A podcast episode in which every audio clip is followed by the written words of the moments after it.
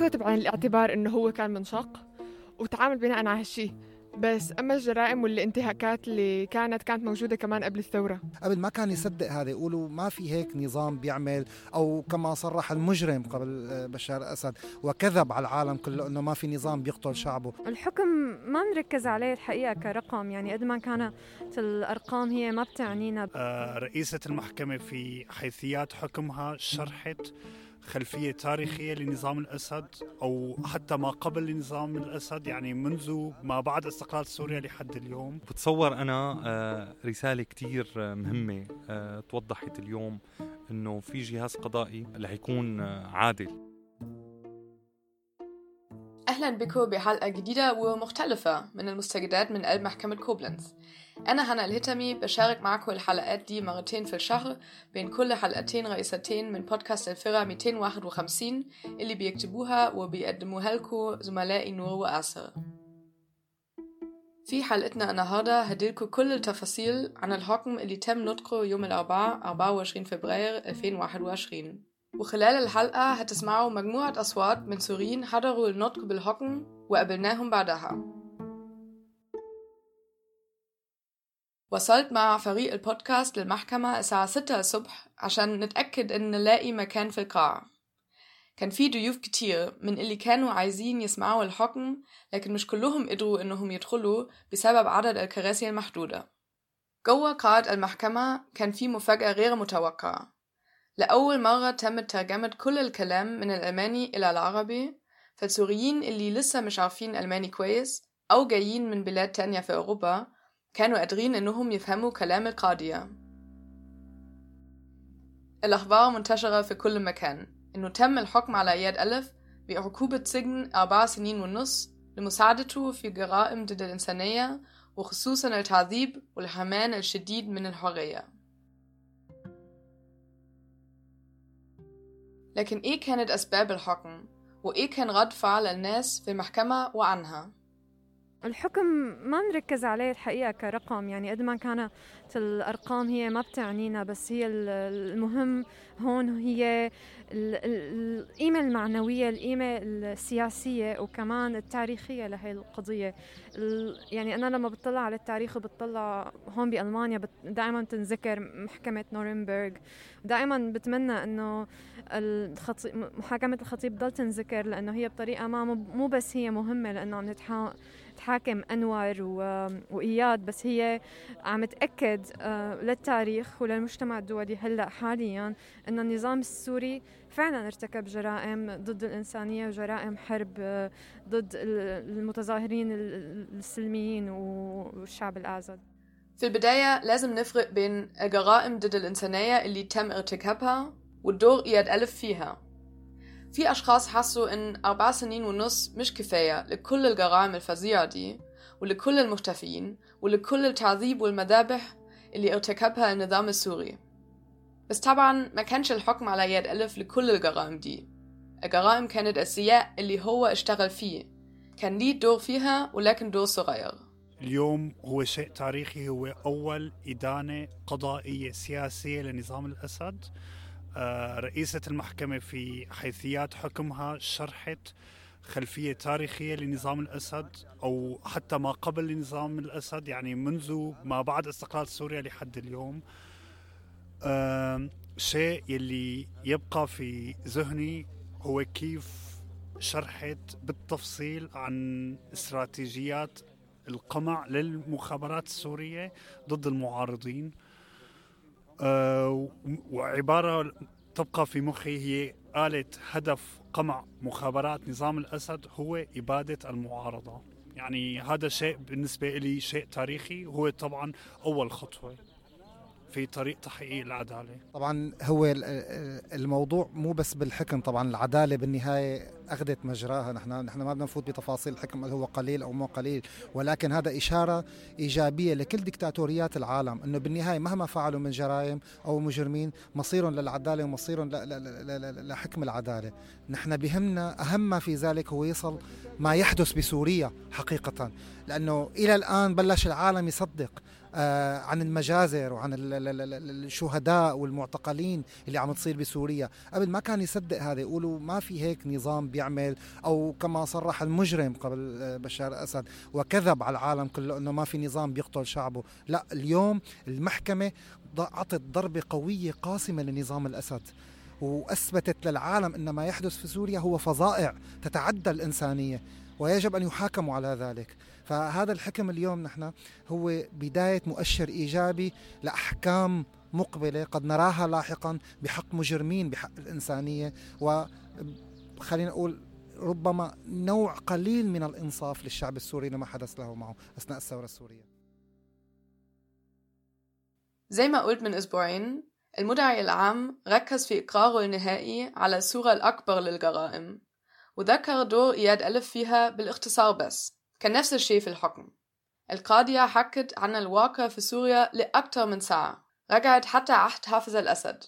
وشرحت إزاي المخابرات أصبحت آلة السلطة لعائلة الأسد من البداية.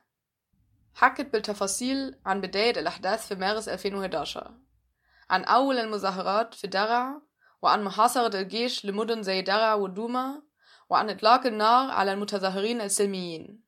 النقطة الأساسية اليوم اللي لمستني بكل صراحة شرح القاضية رئيسة المحكمة عن الأحداث اللي مرت فيها يعني رجعتنا لبداية الحراك السلمي الثوري اللي اللي اللي طلعنا فيه كسوريين بكل سلمية حكت عن الورود حكت عن السلمية حكت عن التجمعات السلمية اللي كانت اللي كانت تتقابل بالرصاص بالتعذيب بالاعتقال التعسفي بالاختفاء حتى القتل. القاضية ذكرت كمان صور قيصر اللي أثبتوا الوحشية في التعامل اللي كانت بتحصل في سجون النظام. أضافت إنها شخصيا مش هتنسى الصور أبدا. أشارت أيضا إلى الوثائق الداخلية من النظام اللي أثبتوا إن الأوامر كانت بتيجي من القيادة العليا. في منظمة اسمها سيجا هي اللي هربت الوثائق من المكاتب الحكومية إلى خارج البلد وحللتها وقدمتها في المحكمة. وفقا للقاضية كل الأدلة دي أثبتت إن اللي بيحصل في سوريا من 2011 كان فعلا هجوم واسع النطاق ومنهجي على المدنيين وبالتالي جرائم ضد الإنسانية.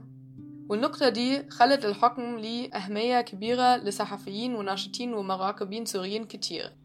الحقيقة هو كان شيء قاسي كان عندي خليط من المشاعر. ما قدرت آه، أعرف آه، وأنا قاعدة بالقاعة جوا آه، شو مشاعري. كنت عم فكر هل لازم أنا أكون فعلا سعيدة بهالخطوة اللي هي أكيد أنا ما بنكر أبدا أهميتها على كل الأصعدة ولا بكون فعلا متضايقة لأنه أخذت منا عشر سنين من الانتهاكات المستمرة بسوريا لنحصل هي الخطوة الوحيدة على ضابط يعني بهذا المستوى الصغير بسوريا.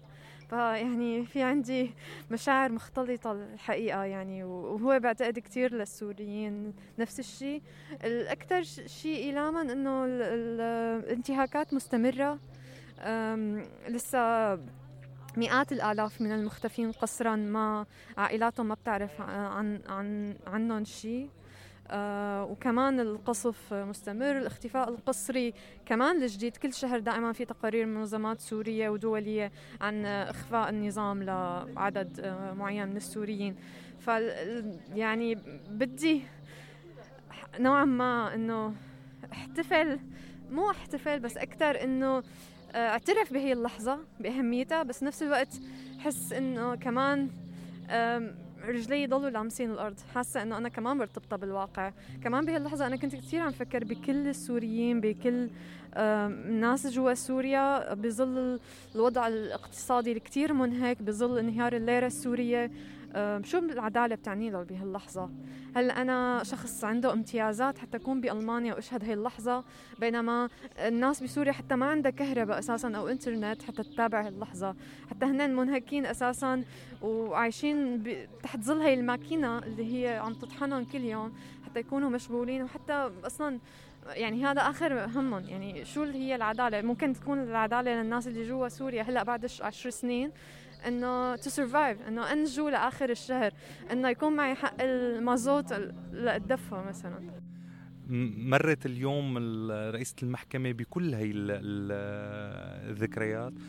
وبتصور أنا رسالة كتير مهمة توضحت اليوم أنه في جهاز قضائي رح يكون عادل. ذكر بشار الأسد بالتحديد كمان. أنه هو استعمل نفس أسلوب والده حافظ الأسد بإعطاء الأجهزة الأمنية كافة الصلاحيات لقمع التظاهرات آه كمان كان شيء كثير مهم وتثبيته بجلسه نطق بالحكم آه للمحاكمة العلنية الأولى كان جدا مهم أنا بوجهة نظري. بالنسبة لدور إياد ألف خلوني اولا اذكركم بالجرائم اللي كان متهم فيها. خلال مظاهرة في الدوما في خريف 2011 اعتقل إياد ألف المتظاهرين ووداهم للفرقة 251 رغم معرفته إن هيتم تعذيبهم هناك. في نوع ما أسهم بجزء صغير في السماح بارتكاب جرائم ضد الإنسانية.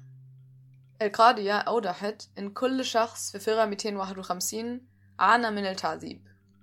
كل شخص عاش في أوضاع غير إنسانية وكل شخص كان هناك كان يسمع صراخ المعتقلين. ما حدش كان عارف لو كان هيخرج من الفرقة حي أو ميت. فبالتالي الإقامة في الفرقة كانت نوع من التعذيب بحد ذاته. القاضية قالت إن إياد ألف كان عارف كل ده. ورفضت طلب محامين الدفاع بتبرئة إياد ألف بهجة إنه كان هيعرض نفسه للخطر لو ما نفذش الأوامر. القاضية ردت على الجدال ده بإنه إياد ألف كان ممكن يتجنب اعتقال المتظاهرين ويكذب ويقول إنه عنده إصابة أو مرض أو كان ممكن يترك المظاهرة بشكل غير ملحوظ. وأضافت إن شغله مع المخابرات كان بخياره قبل وبعد الأحداث. عقوبة الحبس كانت ممكن توصل لحد 11 سنة بتهمة المساعدة في جرائم ضد الإنسانية ولكن تم تحفيدها عشان يتألف انشق بدري وعشان هو لعب دور كجزء من هيكل تسلسلي. القاضيين والقاضيات اعترفوا كمان إنه كان من مصلحة إياد ألف بإنه ساعد الشرطة الألمانية بشهادته كشاهد على الجرائم في سوريا.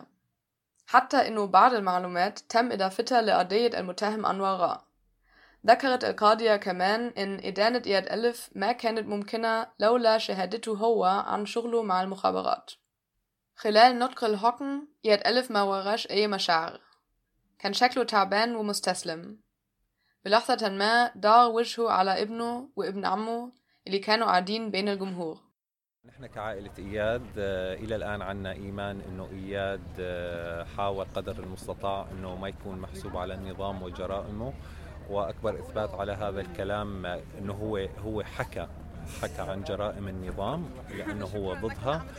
آه راح تبقى المحاولات نحن راح نضل نحاول كعائلة إياد آه نثبت أنه هذا الرجل حاول قدر المستطاع أن يكون بعيد عن جرائم النظام. بكل ما مر به من آه من من من تهجير ونزوح وعذاب له ولا عائلته ووصولا لهذا اليوم. فعندنا أمل إنه نثبت وجهة نظرنا وإن شاء الله إنه آه، نقدر نثبت وجهة نظرنا. ده كان صوت ابن عم إياد ألف اللي حضر النطق الحكم مع ابن إياد ألف نفسه قال إن الناس كانوا بيحتفلوا بالضباط المنشقين زي إياد ألف في 2012 وأضاف إنه كتير أشخاص من عائلته كانوا مختفين أو مقتولين من النظام قال إن إياد ألف بريء وإن عائلته هتعمل أي حاجة ممكنها لإثبات براءته. محاميين الدفاع أعلنوا إنهم هيستأنفوا الحكم وده بيعني إنهم هيرفضوا الحكم وإن محكمة تانية وأعلى من المحكمة دي هتتابع القضية وتتأكد من كل الملفات وإن ما كانش فيه أي أخطاء. لكن لو في الآخر تم تأكيد الحكم هيكون فاضل لإياد ألف سنتين ونصف في السجن لأنه قضى سنتين في الحبس الاحتياطي. وممكن إنه يطالب بإطلاق سراح باكر والقرار ده متعلق بعدة أسباب من بينهم الأمن العام وسلوكه في السجن. عموما الجو عند كتير من الجمهور كان احتفالي. في بعض المعارضين بيشككوا في إدانة إياد ألف. بل وكمان بتربطهم علاقة صداقة مع عائلته. وفي ناس تانيين شايفين إنه مش ممكن يتم مسامحة شخص بس عشان دوره في الجرائم كان صغير. ولو من الأساس كانت هتتم مسامحتهم من قبل ضحاياهم. بس عامة السؤال ده ما كانش في مركز الاهتمام. ناس كتير كانوا متفائلين إنه تم أخيرا محاسبة شخص بعد خمسين سنة من ديكتاتورية الأسد والإفلات من العقاب. ولأول مرة محكمة جنائية قررت إن أفعال النظام كانت جرائم ضد الإنسانية. كتير من السوريين بيتأملوا إن الحكم ده ممكن يكون أساس لمحاكمات تانية في المستقبل وإنه هيسجل جرائم نظام الأسد في كتب التاريخ. المحكمة أخذت بعين الاعتبار إنه هو كان منشق وتعامل بناء على هالشي بس أما الجرائم والانتهاكات اللي كانت كانت موجودة كمان قبل الثورة. وقبل ما ينشق ويعني قبل الثورة أصلا. أنا بالنسبة لي أول ما شفت كان بالنسبة لي المحكمة إنه عم ي... اللي عم يرتكبوا جرائم عم يتحاسبوا بشكل عادل. بالوقت اللي بعدهم المعتقلين بعدهم معتقلين وبعده في كتير ناس معتقلين عم عم عم تتحاكم بشكل كتير بشع على بدون جرائم. فهي محاكمة المجرمين بشكل عادل. فيها لا عادل كان بالنسبة إلي يعني كان عندي هيك شعور. ما أعرف دش يعني إنه مع الأسف استغرق عشر سنين لحتى تم محاكمة ضابطين فقط من عند النظام. كنت بتمنى لو كان لو كان في أكتر بس بتمنى كمان إنه يكون آه، هالشي هو طريق لخطوات تانية.